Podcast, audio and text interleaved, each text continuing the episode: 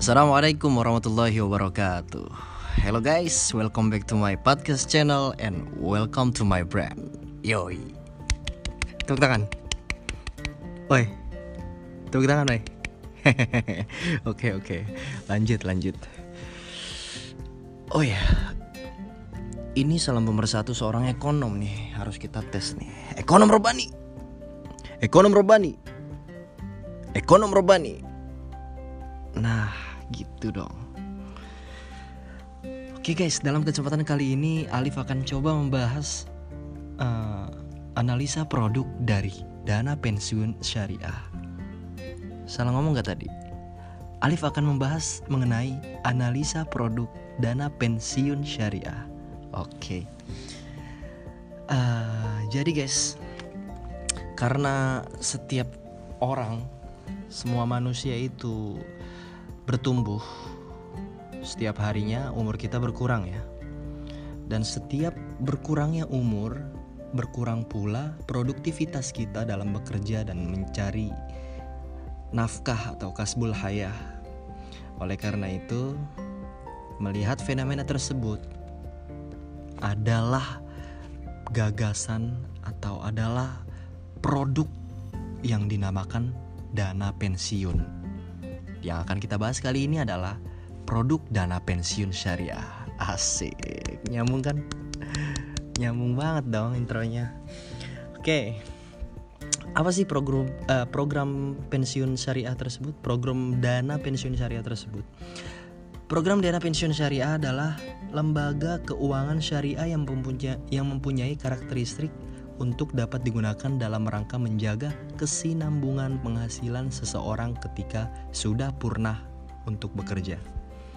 Nah, dalam konteks ini, fungsi program pensiun syariah tidak berbeda dengan program pensiun non syariah. Jadi, fungsinya agak-agak sama ya, bahkan bisa dikatakan sama fungsinya antara program dana pensiun syariah dan dana pensiun non syariah. Perbedaan utama antara dana pensiun syariah dan dana pensiun konvensional adalah kegiatan pada dana pensiun syariah harus memperhatikan prinsip-prinsip syariah Misalnya, ada akad pada saat menjadi peserta atau pada saat pembayaran iuran. Selain itu, kegiatan investasi dana pensiun syariah juga harus mempertimbangkan prinsip-prinsip syariah. Jadi kalian kebayanglah kalau dana syariah eh, dana pensiun syariah ini kalau ingin menginvestasi harus harus lebih selektif ya, nggak bisa ke uh, sesuatu uh, ke tempat-tempat yang diharamkan oleh Allah Subhanahu wa taala atau yang nggak sesuai dengan prinsip syariah. Oke. Kita masuk ke dalam landasan dari dana produk dana pensiun syariah itu tersendiri. Landasan pertama dari Al-Qur'an surah Al-Hasyr ayat 18 berbunyi A'udzu billahi minasyaitonir rajim الرحيم يا أيها الذين آمنوا اتقوا الله ولتنظر نفس ما قدمت لغد واتقوا الله إن الله خبير بما تعملون Wahai orang-orang yang beriman, bertakwalah kepada Allah dan hendaklah setiap diri memperhatikan apa yang telah dibuat untuk hari esok atau masa depan dan bertakwalah kepada Allah. Sesungguhnya Allah Maha mengetahui apa yang kamu kerjakan. Landasan Al-Quran kedua ada pada surah An-Nisa ayat 29 yang berbunyi A'udzu billahi minasyaitonir rajim بسم الله الرحمن الرحيم يا ايها الذين امنوا لا تاكلوا اموالكم بينكم بالباطل لا تاكلوا اموالكم بينكم بالباطل الا ان تكون تجاره عن تراض منكم ولا تقتلوا أنفسكم إن الله كان بكم رحيما Hai orang-orang yang beriman, janganlah kamu saling memakan harta sesamamu dengan jalan yang batil atau tidak benar, kecuali dalam perdagangan yang berlaku atas dasar suka sama suka di antara kamu.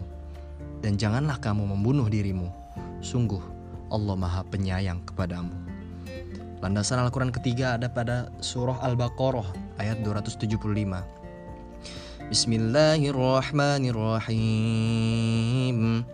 الذين يأكلون الربا لا يقومون إلا كما يقوم الذي يتخبطه الشيطان من المس ذلك بأنهم قالوا إنما البيع مثل الربا وأحل الله البيع وحرم الربا فمن جاءه موعظة من ربه فانتهى فله ما سلف وأمره إلى الله ومن عاد فأولئك أصحاب النار هم فيها خالدون Orang-orang yang makan atau mengambil riba tidak dapat berdiri melainkan seperti berdirinya orang yang kemasukan setan lantaran tekanan penyakit gila. Keadaan mereka yang demikian itu adalah disebabkan mereka berkata, "Sesungguhnya jual beli itu sama dengan riba." Padahal Allah telah menghalalkan jual beli dan mengharamkan riba. Orang-orang yang, yang telah diambilnya dahulu dan urusannya terserah kepada Allah. Orang yang kembali mengambil risiko riba, maka orang itu adalah penghuni-penghuni neraka. Mereka kekal di dalamnya. Landasan Al-Quran uh, selanjutnya ialah Surah Al-Imran ayat 130. Bismillahirrahmanirrahim Ya ayyuhalladzina amanu la ta'kulur riba adha'afan mudha'afah Wattaqullaha la'allakum tuflihun Hai orang-orang yang beriman Janganlah kamu memakan riba dengan berlipat ganda dan bertakwalah kamu kepada Allah supaya kamu mendapat keberuntungan. Landasan Al-Quran selanjutnya ada pada surah Al-Ma'idah ayat 1. Potongan surat Al-Maidah tersebut berbunyi, Ya ayyuhalladzina amanu awfu bil uqud. Hai orang-orang yang beriman, penuhilah akad-akad itu. Lalu Landasan Al-Quran selanjutnya ada pada potongan surah An-Nisa ayat 58. A'udzu billahi minasyaitonir rajim. Innallaha ya'murukum an tu'addul amanati ila ahliha. Ila akhir ayat. Sesungguhnya Allah menyuruh kamu menyampaikan amanat kepada yang berhak menerimanya. Lalu Landasan Al-Quran yang terakhir ada pada surah Luqman ayat 34. بسم الله الرحمن الرحيم. إن الله عنده علم الساعة وينزل الغيث ويعلم ما في الأرحام. وما تدري نفس ماذا تكسب غدا. وما تدري نفس بأي أرض تموت إن الله عليم خبير Sesungguhnya Allah hanya di sisinya sajalah ilmu tentang hari kiamat dan dia menurunkan hujan dan mengetahui apa yang ada dalam rahim dan tidak ada seorang pun yang dapat mengetahui dengan pasti apa yang akan dikerjakannya besok dan tidak ada seorang pun yang dapat mengetahui di bumi mana dia akan mati. Sungguh, Allah Maha Mengetahui dan Maha Mengenal. Landasan selanjutnya adalah landasan dari hadis Nabi Shallallahu Alaihi Wasallam. Hadis Nabi Shallallahu Alaihi Wasallam dari Abu Hurairah yang berbunyi, Barang siapa melepaskan dari seorang muslim suatu kesulitan di dunia, Allah akan melepaskan kesulitan darinya pada hari kiamat.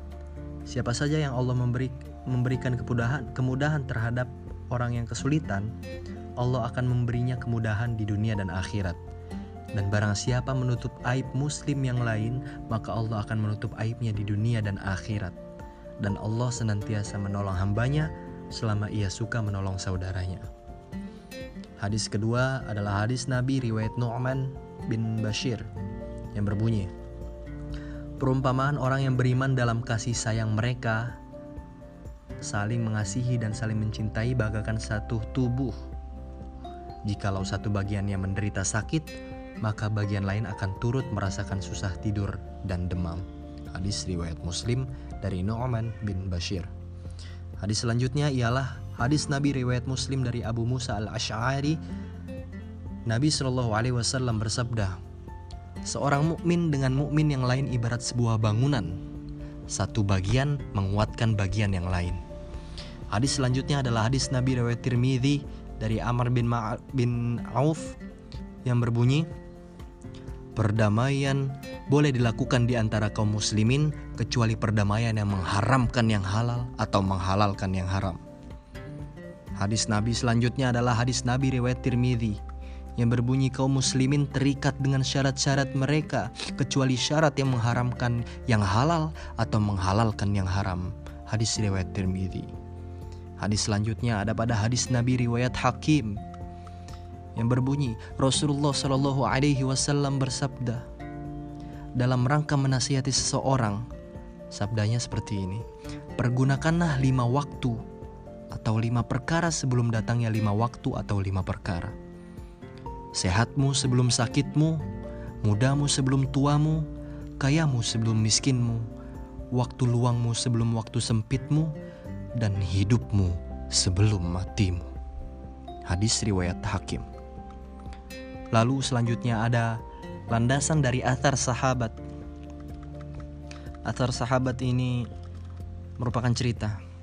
Saya, baca, saya alif bacakan ceritanya. Umar bin Khattab radhiyallahu anhu melewati pintu suatu kaum seorang laki-laki tua dan bertanya kepadanya. Kemudian Umar mendepuk sikunya dan bertanya, "Anda dari golongan ahli kitab mana?" Lalu laki-laki itu menjawab, "Dari kelompok Yahudi, wahai Umar." Ia berkata, "Apa yang mendorongmu datang ke sini?" Ia menjawab, "Saya bermaksud meminta jizyah karena saya sudah tua dan membutuhkannya." Kemudian ap, uh, kemudian apa yang dilakukan Umar? Kemudian Umar radhiyallahu anhu memegang tangannya dan membawanya pergi ke rumahnya. Lalu ia memberinya suatu sesuatu dari rumahnya. Kemudian mengutusnya ke petugas Baitul Mal dan Umar berkata kepada petugas tersebut, "Perhatikanlah bapak ini dan orang-orang sepertinya. Demi Allah, kita tidak memperlakukannya dengan adil." Kita memperkejakan masa mudanya tetapi tidak menghi tetapi kita menghinakannya di masa tuanya. Umar berkata seperti itu kepada petugas-petugas Baitul Mal. Lalu sesungguhnya zakat-zakat itu hanyalah untuk orang-orang fakir, orang-orang miskin. Orang-orang fakir adalah orang-orang Islam, sedangkan Bapak ini termasuk orang-orang ahli kitab yang miskin. Kemudian Umar radhiyallahu anhu membebaskan kewajiban membayar jizyah dari orang tersebut dan orang-orang yang sama sepertinya. Lalu selanjutnya ada landasan dari kaul ulama. Diriwayatkan bahwa Umar bin Abdul Aziz mengutus pekerjaan peker, eh, mengutus pekerjanya ke negeri Basroh. Ia bertanya kepadanya, "Lihatlah ahli zimmah yang bertemu denganmu yang sudah tua dan lemah serta tidak mampu bekerja maka cukupilah biaya yang dibutuhkannya dari Baitul Mal. Itu perkataan Abdul Aziz. Lalu selanjutnya yang terakhir adalah kaul ulama juga yang berbunyi akad taukil atau wakalah boleh dilakukan baik dengan imbalannya maupun tanpa imbalan. Hal itu karena Nabi Shallallahu Alaihi Wasallam pernah mewakilkan kepada Unais untuk melaksanakan hukuman kepada Urwah untuk membeli kambing, kepada Abu Rofi dalam per, menerima pernik, pernikahan, dan, dan beliau mengutus pegawai-pegawainya untuk menerima sedekah atau zakat, serta menjadikannya sebagai amil yang mendapat imbalan. Dalam kitab Al-Mughni, Ibnu, Ibnu Kudama, halaman 468, juz 6. Lalu landasan kaidah fikih yang ada dalam produk dana pensiun syariah ini adalah landasan pertama yang berbunyi al aslu fil asya'i al ibahatu il hatta yudal hatta yadullud dalil ala tahrimi. Pada dasarnya semua bentuk muamalah boleh dilakukan kecuali ada dalil yang mengharamkannya. Lalu yang kedua, ad-dararu yuzalu. Segala mudorot atau bahaya harus dihilangkan. Lalu yang ketiga, ad-dararu yudfa'u biqadaril imkan. Segala mudorot, bahaya atau kerugian harus dihindarkan sebisa mungkin. Yang keempat, tasarruful imami 'ala ri'ai ar-ra'iyati manutun bil maslahati. Tasarruful imami 'ala ar-ra'iyati manutun bil maslahati. Tindakan atau kebijakan imam atau pemerintah atau otoritas terhadap rakyat harus berorientasi kepada maslahat. Maslahat, bukan maslahat. Salah salah. Oke. Okay. itu adalah landasan fikih kaidah fikih atas produk dana pensiun syariah. Selanjutnya adalah landasan standar AAOIV nomor 31 dari 4 sampai 1 yang berbunyi goror yang merusak legalitas akad adalah goror yang terdapat dalam kontak bisnis dan yang dipersamakan dengan itu antara lain berupa akad jual beli, akad ijaroh, dan akad syarikah. Sebaliknya, goror tidak merusak legalitas akad tabarru, meski dominan antara lain hibah dan wasiat. Jadi itulah uh, landasan-landasan hukum yang ada dalam da produk dana pensiun syariah tersebut. Lalu yang terakhir kita masuk ke dalam aplikasi makosid syariah yang diterapkan dalam produk dana pensiun tersebut yaitu pertama Hifzuddin Hal ini diwujudkan dengan lembaga dana pensiun syariah menggunakan Al-Quran dan hal hadis dan hukum Islam lainnya sebagai pedoman dalam menjalankannya dalam menjalankan segala sistem operasional dan ukur dan produknya. Nah, dengan adanya Dewan Pengawas Syariah dan dengan adanya Dewan Syariah Nasional membuat keabsahan program tersebut dalam nilai-nilai dan aturan Islam semakin terjamin dan insya Allah dapat dipercaya oleh kalangan muslim dan non-muslim. Lalu bagaimana penerapan makosis syariah mengenai hifzun nafas? Oke, kita bahas mengenai hifzun nafas. Hifzun nafas ini terwujud dari akad-akad yang diterapkan dalam setiap transaksi dana pensiun syariah. Lalu bagaimana dengan makosid syariah hifzul akal? Hal ini terwujud dari adanya tuntutan bahwa pihak lembaga dana pensiun syariah harus selalu mengungkapkan secara detail mengenai sistem produknya. Di sini terlihat bahwa nasabah diajak untuk berpikir bersama ketika melakukan transaksi di, dana pensiun syariah tersebut tanpa ada yang dizolimi oleh pihak dana pensiun syariah. Lalu bagaimana dengan makosid syariah yang keempat yaitu hifzul mal? Hal ini terwujud jelas dalam setiap produk-produk yang dikeluarkan oleh dana pensiun syariah, di mana lembaga berupaya untuk membantu menyalurkan dana kepada uh, yang disebutkan Umar radhiyallahu anhu tadi yaitu orang-orang fakir. Orang-orang fakir adalah orang yang membutuhkan, termasuk di dalamnya orang yang tua dan sudah tidak produktif lagi. Yang kelima adalah makosid syariah hifzun nasab. Hal ini tentu sangat jelas terwujud dengan terjaganya empat hal di atas. Maka dana nasabah yang insya Allah dijamin halal akan berdampak baik bagi keluarga dan keturunan yang dinafkahi dari dana pensiun syariah tersebut. Alhamdulillahirrabbilalamin telah tuntas pembahasan kita di podcast kali ini mengenai dana pensiun syariah. Semoga bermanfaat. Yang salah datangnya dari Arif, yang salah datangnya dari Alif, dan yang benar datangnya dari Allah kulil haqq walau kana murran jazakumullah khairan kasiran wassalamualaikum warahmatullahi wabarakatuh